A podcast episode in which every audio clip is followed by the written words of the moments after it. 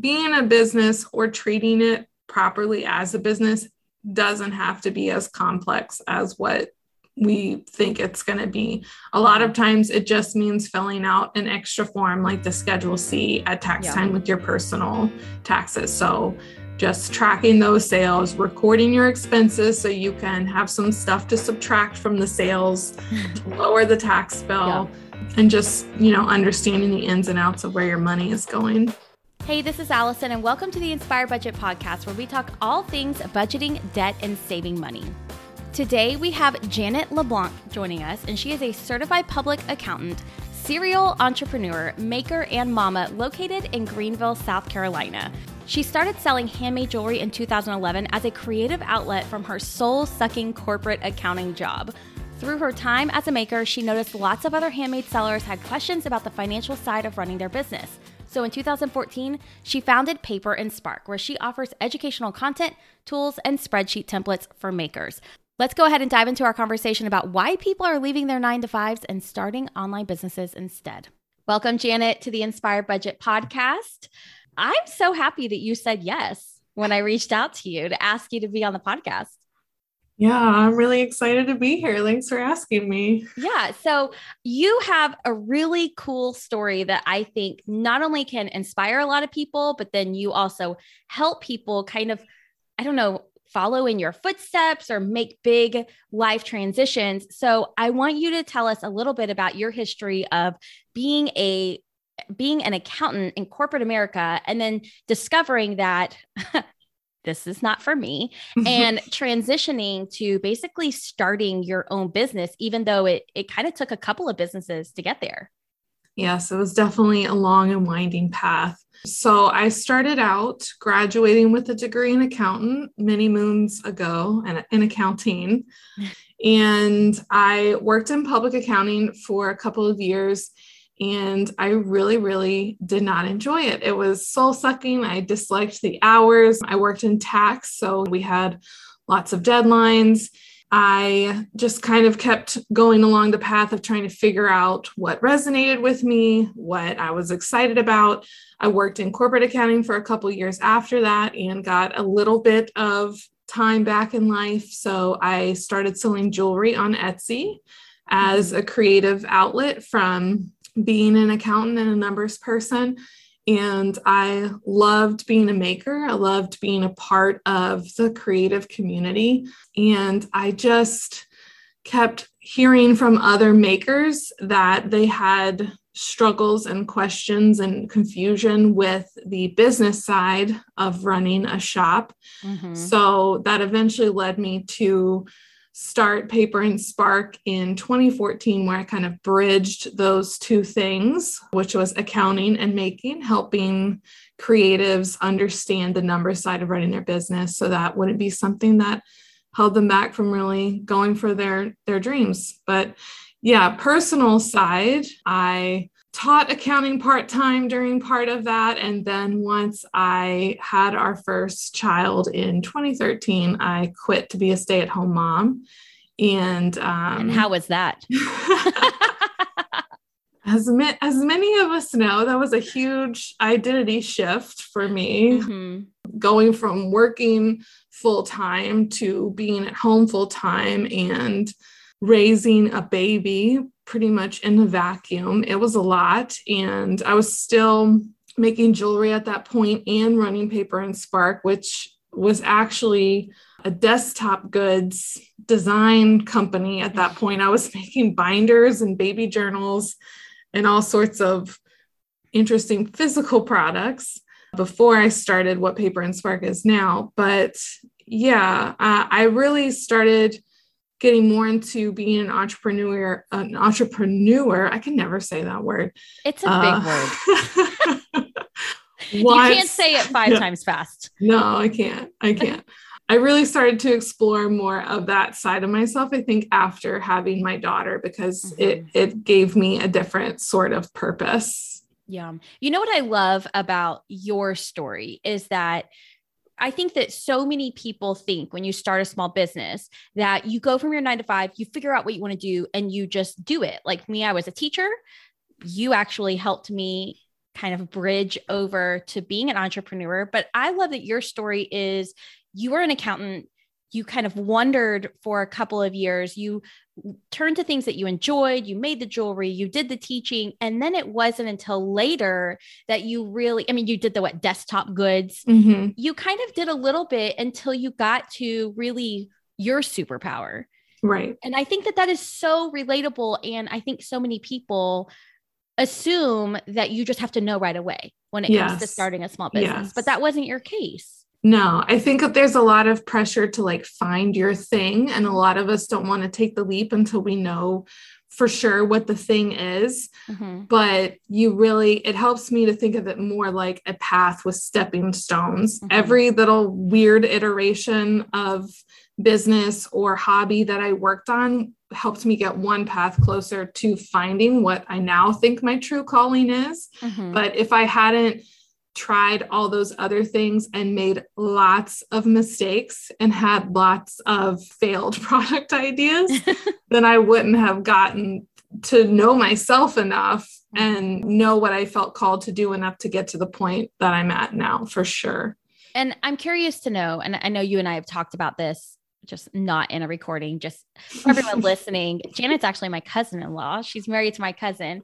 So we've done things like gone on little mini retreats together, just the two of us and working. And I love your story of realizing you almost pushed back, right? Because you hated accounting, you hated working in corporate America. So you did almost like the complete opposite this 180 shift of I'm going to make jewelry and I'm going to design right. products. And then you kept getting almost like this this pull or this push or this right. tug saying accounting accounting tell that story because i think it's so cool I do actually like accounting in principle. Like I loved studying accounting in school, but accounting in practice, uh, my accounting jobs uh, just really weren't for me for various reasons. So when I started selling jewelry, I chose jewelry because it was the first thing I could like teach myself how to do. Mm-hmm. And I did keep seeing these questions from other makers like am i supposed to be charging sales tax on this how do i keep track of these things in my books and the only thing that I could think of that made me special as a jewelry maker was that I had a background in accounting. you know, most people That's, who let's let's not undersell yourself here. Lots of things make Janet special. I mean, I was I wasn't a standout jewelry designer, let's be honest. And even like when I taught myself Photoshop so that I could design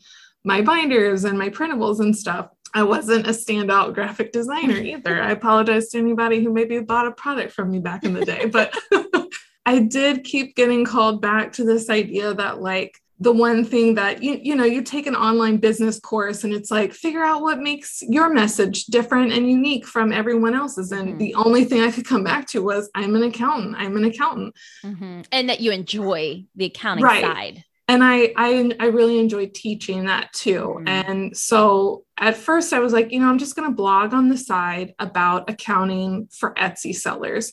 And that seemed to take off so much quicker than anything else that i had done prior to that point.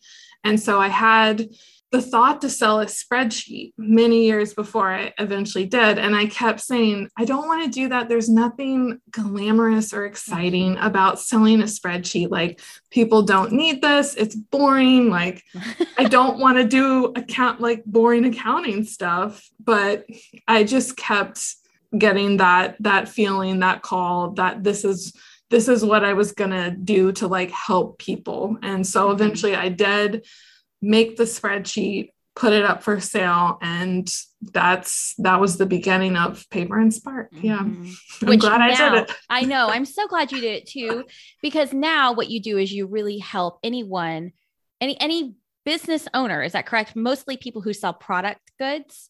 Yeah, it's usually business owners with some sort of creative spend, physical mm-hmm. or digital products. Yes. Yeah. And just make it to where they don't go to jail.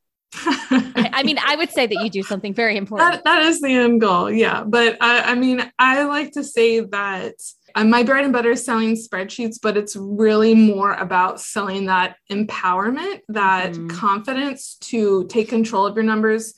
And it's a tool that will help you actually understand your numbers. You're not just plugging numbers yes. in. You actually now understand what's going on with your business so that you can achieve your own entrepreneurial dreams. I said yes. the word. Good job.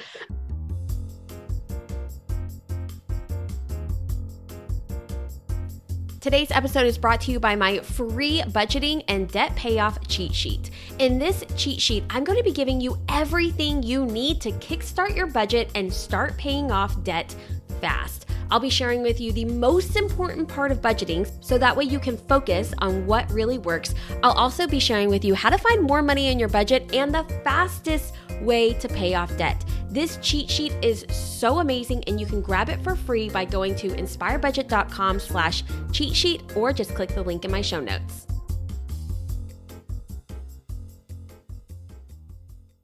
You and I have kind of discussed this a little bit about how, with the pandemic, we've witnessed what people are calling the great resignation unfold, where people just don't want to go back to the office. They don't want to go back to work and they're resigning in these record numbers. I was actually having a conversation with, I don't remember who it was recently, and just a friend. And they were saying, I don't understand. What are these people doing? Like they have to do something. What are they just being lazy? Are they just laying around on their sofa? And I remember thinking, is that what you think I do? Like, because it is possible that a big group of these people are starting their own businesses. They're leaving their nine to five. Maybe they started mm-hmm. their own business during the pandemic. They're seeing the freedom in that. So why why do you think that there's this pull to leave that traditional workforce and go to something a little bit different? I mean, I think there's lots of reasons and nuanced reasons behind that. But I feel like the pandemic, when everybody started working from home, you know, for their traditional jobs, everybody kind of got a taste of what was possible that mm-hmm. flexibility you know i i can do this job and do it within a different time frame or from home in a different location or get more done in less time there's yeah there's just it's such a different environment trying to do this from home versus in a traditional workplace but I, I, think a lot of it was kind of inevitable too because i i i we're just different from our parents generation you know mm-hmm. people will yes. dog on millennials all day but i think that there's something to be said whether it's whether it's laziness or not that or we just, just grand thinking, thinking outside right. the box. Yes, yes. For for me, a few years before the pandemic, I read a book called The Art of Nonconformity. Mm-hmm. And that is really what like changed the game to me. It sounds so obvious saying this, but it, the message is really just about like, why did we all buy into this idea that we have to work 30 years mm-hmm. and save up for the end of our life, save up for retirement, and enjoy retirement? Why do we think we have mm-hmm. to do this thing that we don't particularly necessarily enjoy? Yeah. Just so that we can retire happy. What about the 30 years that you're doing it? And so it's not so much about quitting your job, not being in a traditional workplace. I think it's really about life is short. Everyone deserves to try and find a job that or a mm-hmm. career path that they're excited about in some way shape or form. We we all need to make money to support ourselves support our family but we do all deserve to have a job that we're excited about. So i think that's really what has led to the great resignation. People know that they're capable of of something that makes them happy. Gone are the days where you work at a company for 35 years and get the big retirement party and and that's what you're working for you throw your own retirement party like go on a trip or something uh, yeah and i mean that's great if that's what lights mm-hmm. you up mm-hmm. but i just i just don't think that that's the same for a lot of people anymore right exactly okay so one thing you talk about that i really enjoy is knowing the difference you work with a lot of people that might be starting out when it comes to building a business and a side hustle and and working. And then you work with them along the way right? To to become like truly legit. Mm-hmm. but my question is how do you know when what you have is a hobby that makes money right? Just like a hobby that might bring in some money here and there versus an actual business. And I can say I used to have this hobby of taking pictures. I did was not a, not good at it, but I did it because it was a hobby. It brought me joy and it it gave me a little bit of money, but it wasn't an actual business. So how do you define the difference between that and help people understand and ask themselves, okay, is this really a hobby or is this a business? And if it's a hobby, how do I turn it into a business?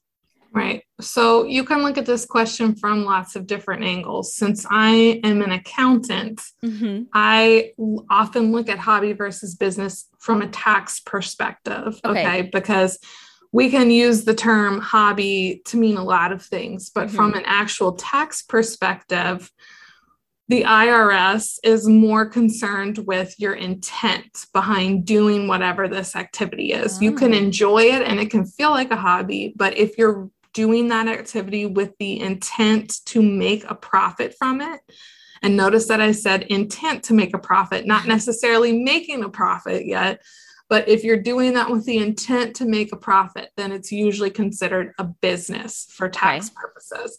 So I see a lot of people getting started selling online or taking money to be photographer or doing these things as side hustles. But if you're making sales doing that and you're hoping to make a profit from this hobby like activity then you really want to treat it as if it is a business for okay. tax purposes. And that's really not as scary as we make it out to be. Like we think we need to do all these things right? Oh my gosh i'm a business. I didn't realize it all the forms I have to fill out right. online that I don't even know what they are yet. That's how I felt. I was like, no, I don't want it to be a business because if it's a business, that means that I could do something that really messes up. That was my fear, right? Right. Is like if it's a business, it holds more weight and responsibility over my life. But if I call it a hobby, then it's just a hobby. It's like no one can get mad at me. It's just a hobby. no one can take me to jail. It's just a hobby. Right, exactly. And a lot of times that's like our own fears and money mindset and whatnot wrapped up in whatever we're doing. But being a business or treating it properly as a business doesn't have to be as complex as what we think it's going to be. A lot of times it just means filling out an extra form like the Schedule C at tax yeah. time with your personal taxes. So just tracking those sales, recording your expenses so you can have some stuff to subtract from the sales to lower the tax bill yeah. and just, you know, understanding the ins and outs of where your money is going. Yeah. So you are actually you helped me with Inspire Budget from the beginning. I mean, I feel like I should tell the story about how you how Inspire Budget was born. Matt and I had already paid off all this debt. We were so excited about it. I kept talking about it. And one day at Easter, you were like, Allison, we're done hearing about this. I was like, Janet. You were like, no, like we're done. Every year you come with the same message. You should do an online business. And I remember saying, why would I do that? There's already people, like there's already people out there talking about it. What do I have to offer? And you were just very blunt in a very kind way. and you basically just said, you have your own voice, you have your own story. You should turn this into an online business. And then two weeks later, I bought the domain name Inspired Budget. And you kind of have helped me along the way in my stepping stones. And I feel like that is definitely a talent of yours. And that's what you do now, right? You really help people take something that is a hobby, turn it into a legit business.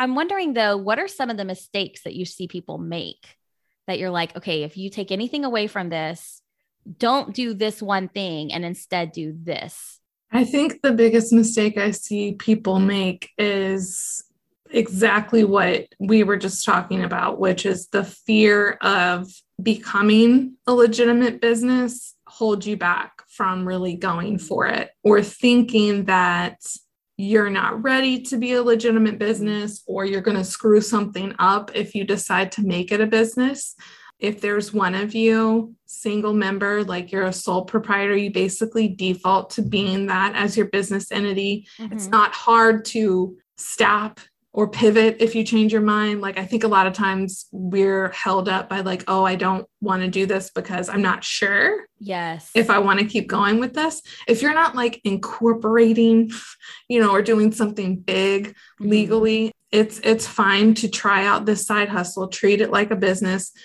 being afraid and avoiding that is probably the biggest mistake I see because sometimes you're really great at what you think is your hobby. And then you get to April 15th and you're like, I don't know what happened. I, I made this extra income. I don't have any paperwork. I didn't track anything. What's happening? what do I do hmm. now? So don't let that be something that holds you back. It's really, if you can find the right resources, it's not as complicated as we make it out to be. Mm-hmm. And also, I love the story of you getting the little kick in the pants to start inspired budget. I remember that. You remember it was so good. It was everything I needed. Cause you know, I don't know if you know this, Janet. I mean, I'm sure I've told you for years, every year I would sit there at like two o'clock in the morning, come like February teaching, right? You know, teaching is August to May. Come February, I'm Googling what to do with a teaching degree. I looked into going into corporate, what do they call those people? Corporate trainers, like corp like teaching mm-hmm. the adults which I mean, I guess I do now, but I constantly came back to what do I want to be when I grow up? This is it. I'm good at teaching, but I wasn't happy with it. Mm-hmm. And and that's right. okay. Like I think so many people are like, but you're good at it, Allison, just stick with it. But if it doesn't make me happy, why should I stick with it? Just because right. I'm good at something doesn't mean that it's what I'm meant to do. Right. So let's say that there is someone out there, just one last little tidbit. There is someone out there and they're sitting here thinking, yes, like I want to find what brings me joy. I want to find what I'll actually look forward to doing as quote unquote work, right? What do you say to them? What tips do you have to help them kind of make their business legit? Like what is what is one or two things that they can do now that will set them up that come tax time come a year down the line they're not sitting here thinking i forgot this step or i should have done this sooner okay so logistically i would say get a separate bank account yes. for your activity. Mm-hmm. Go ahead and call it a business. I'll call it a business instead of an activity. Don't be afraid to embrace the B word. get a separate bank account. Don't let that intimidate you. You can mm-hmm. get online business bank accounts these days for zero dollars. Like okay. it's not how it used to be where you had to pay a minimum transfer mm-hmm. or anything to set up a business bank account. Having that extra wall between your personal mm-hmm. stuff and your business stuff will make tracking your money a lot easier and that's the second logistical thing that i recommend doing is getting a bookkeeping system to mm-hmm. support you so that you can track your sales log your expenses that way you can know right off the bat how you're doing financially yeah and when and if the time comes that you have to deal with taxes you'll have the numbers there for you already because that's another big mistake I see is just I think we've probably all been there catching up on your books yep. right before yep. the tax deadline. Yep. It's very stressful. So get that bookkeeping system to support you. The third thing to kind of like dip your toe in the water and boost your confidence a little bit is probably going to be to get your DBA, your doing mm-hmm. business as permit or license, which is usually done at the county level. And, and it's not expensive. Right, right. It's it's it's either called your DBA or your fictitious or assumed name license, depending on where you're located, and that mm-hmm. just gives you the ability to legally operate your business under a name different than your own business. So, like you're not Allison Baggerly, you're Inspired Budget, and so you have a DBA for that. That just lets the public know that that is you. Yeah but that is an easy piece of paperwork to fill out. So it's a good one to start with. Yes. And then also, once you do have that separate bank account, once you are tracking those numbers, then you can make informed decision. That's one thing yes. that you've taught me when we've sat down together is you'll have me pull up my time tracking and where are you spending your time and how much money is this making you? And I remember you're like, Allison, why are you spending so much time doing this? It's not making you any money. And I'm like, but I like it. You're like, no, we you need to hire this out. But it just allows you to make informed decisions when you have those facts. Right. So, Such okay. a wealth of knowledge lies in your numbers for sure. exactly. But okay. you have to have them. you have to have them. So it starts with tracking. Okay. So tell us where everyone can find you if they want to check out some of the resources that you have. Uh, tell us where to go. You can find out all my stuff at paperandspark.com. And I'm also at Paper and Spark on Facebook and Instagram. Okay. Well, I will link to that below in the show notes. And I think you have like a freebie, right? That I can link to. Yes, I have a Get Legit checklist that's Yes. really good on this topic. It's just those, all those things on the checklist to start getting your business set up properly. Okay. I'll link to that as well. Thank you.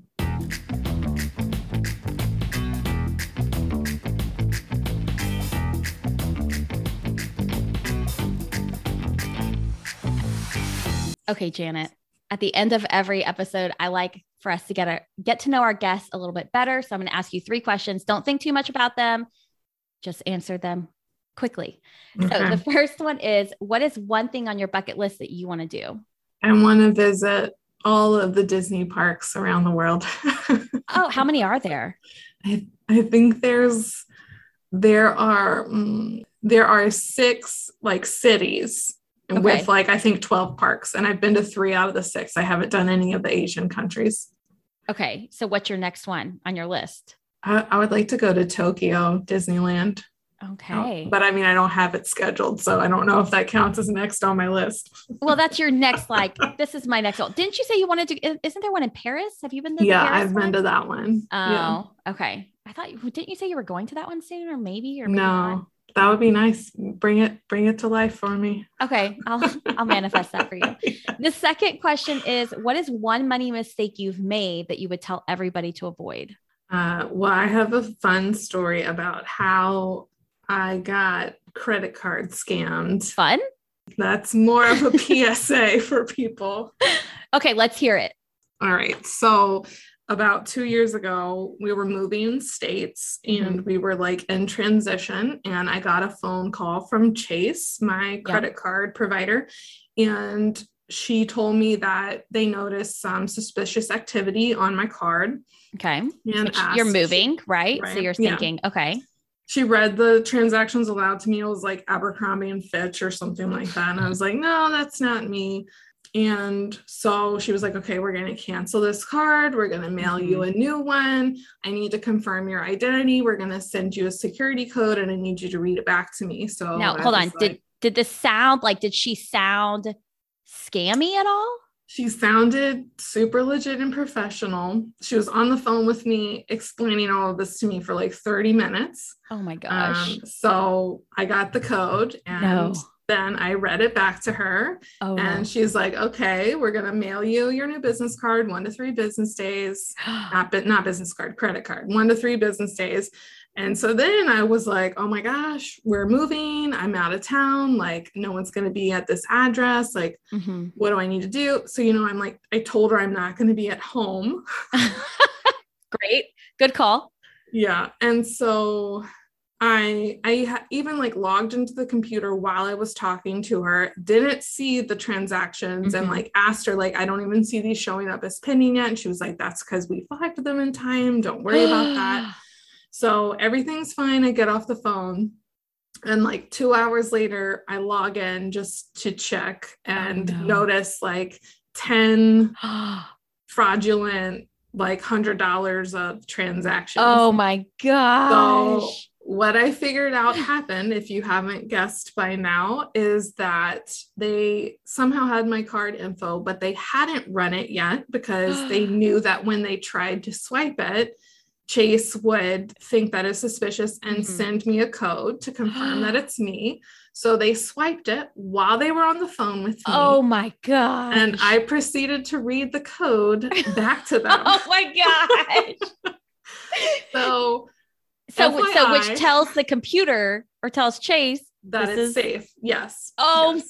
So gosh. that's why when you get those codes, it always says, we will not ask you for this code. Did it say that when you got it? yes, I'm sure it did.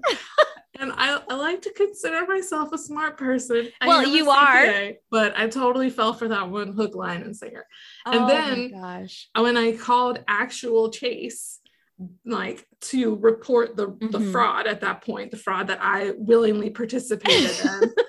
I was like, how do I know you're Chase? Like, you know, how, can you tell yes. me that you're actually Chase? Can you verify that you know my address or anything? You know, because at that point I'm like, can I get who can phone I trust? number to yeah. begin with? How do I know they don't have like some weird call forwarding service on my phone? Mm-hmm. You know, I don't trust anything at this point. And How Chase they- can't no, they couldn't do anything. They're just like, sorry, ma'am, you know, you're this dumb. Chase. you're dumb. How do I know so, that you're Chase? Don't trust if the bank calls you, just immediately be suspicious and don't well, give the code.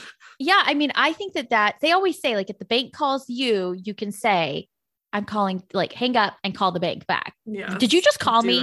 But then right. it's like, how do you know? I don't I don't know. I'm I think I probably would have fallen for that too, but that's a good one. That's it's just so like I felt so violated because like yep. I talked to the person that was scamming me. She stayed on the phone with me, and then I made my husband put like a police watch on our house because I told oh, criminals told that we were not home. You know.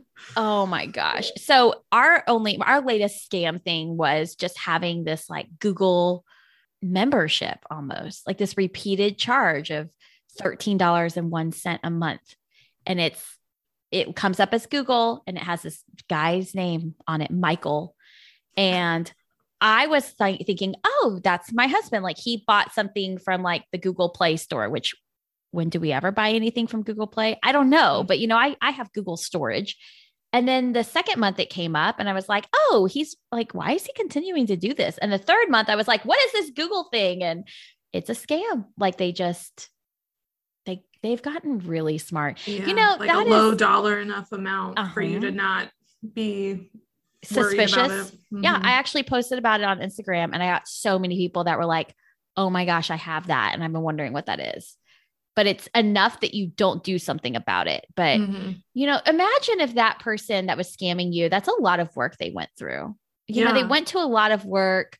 It takes a lot of improv. Imagine yeah. if they took that energy and applied it in a positive way. I know, right? Yes, we may never know what happens. Wait, was your house okay? Yes, okay, it was good. okay. Good. And now you don't no, live there. Nobody anymore. call me and try and scam me after listening to this. I'm not gullible anymore. Don't do it. I love it. Thank you for sharing that story. And the last thing, you just finished this sentence. My favorite thing I've ever spent money on is travel. Travel. For sure. Mm-hmm. Do you have any travel trips coming up? Um, we're going to San Diego soon. Yay fun. Yeah. I know you, I always see everywhere you go and you inspire me. You inspired me to travel with kids. Yeah. You do so much traveling with your kids and you Takes always a lot of motivation. well, you're always you know, you see the Facebook pictures and then I get to talk to you in person and you're like I see like, oh, it is a lot of work. Mm-hmm. Because you started traveling with your kids when they were young. Yes, we actually last time we did San Diego was when my youngest was potty training and he peed and pooped on me in public in many places during that trip. So oh. well, on that note, this yes. was so fun. Thank you for joining. And if you want to learn more about Janet, just click the link in the show notes and go check out Paper and Spark. Thank you. Bye. Bye.